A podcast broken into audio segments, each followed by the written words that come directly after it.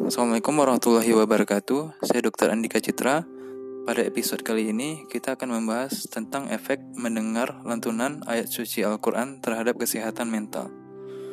Nah, pada zaman sekarang ini, banyak sekali terjadi gangguan kesehatan mental. Kesehatan mental ujung-ujungnya akan mempengaruhi kesehatan fisik, dan pada akhirnya akan mempengaruhi kualitas hidup. Nah, kesehatan mental ini sendiri berarti tetap sehat secara mental untuk kualitas hidup yang lebih baik. Contoh gangguan kesehatan mental adalah ansietas atau kecemasan, kemudian sleep disorder atau gangguan tidur seperti insomnia, kemudian depression, depresi, dan kemudian gangguan social function atau fungsi sosial. Dalam agama Islam ada salah satu ayat yang menyatakan bahwa dengan mengingat Allah, maka hati menjadi tenang Surat Al-Arad ayat 28. Nah, apakah hal ini terbukti secara sains? Mari kita berbicara. Dalam beberapa artikel ilmiah yang sudah dikeluarkan, surah lantunan ayat Al-Quran dapat meningkatkan kesehatan mental. Salah satu artikel ilmiah itu adalah dalam penelitian yang dilakukan di Zahedan University of Medical Science, Iran. Nah, pada penelitian ini, Total ada 81 partisan yang dipilih secara acak dan dibagi ke dalam dua kelompok, yaitu kelompok kontrol atau kelompok perlakuan.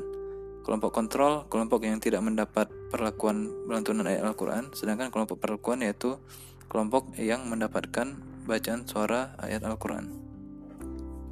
Nah, tes kesehatan mental dilakukan secara pre-test dan post-test dengan standar mental health questionnaire. Pada grup perlakuan, diperdengarkan bacaan ayat Al-Quran selama 15 menit setiap pagi selama dua bulan. Jadi, lantunan ayat Al-Qurannya diperdengarkan dengan menggunakan speaker bangunan dari jam 8.15 sampai 8.30 selama dua bulan terhadap kelompok perlakuan.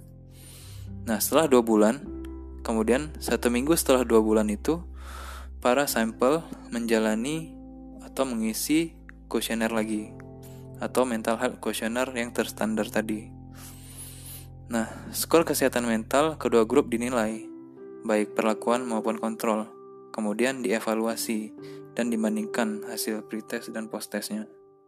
Didapatkanlah bahwa kelompok perlakuan yang mendapat memperdengarkan lantunan ayat suci Al-Quran, kesehatan mentalnya meningkat atau lebih baik dibandingkan kelompok kontrol. Itulah kesimpulannya. Sebagai tambahan, WHO sejak tahun 1998 sudah merekomendasikan negara-negara Islam untuk menyediakan buklet yang mengandung ayat Al-Quran yang berhubungan dengan kesehatan mental.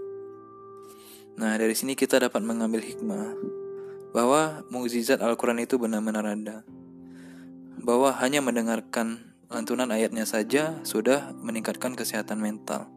Apalagi dengan membacanya, apalagi dengan mempraktikannya pasti kualitas hidup kita sangat bagus, seperti yang dicontohkan oleh Nabi Muhammad SAW.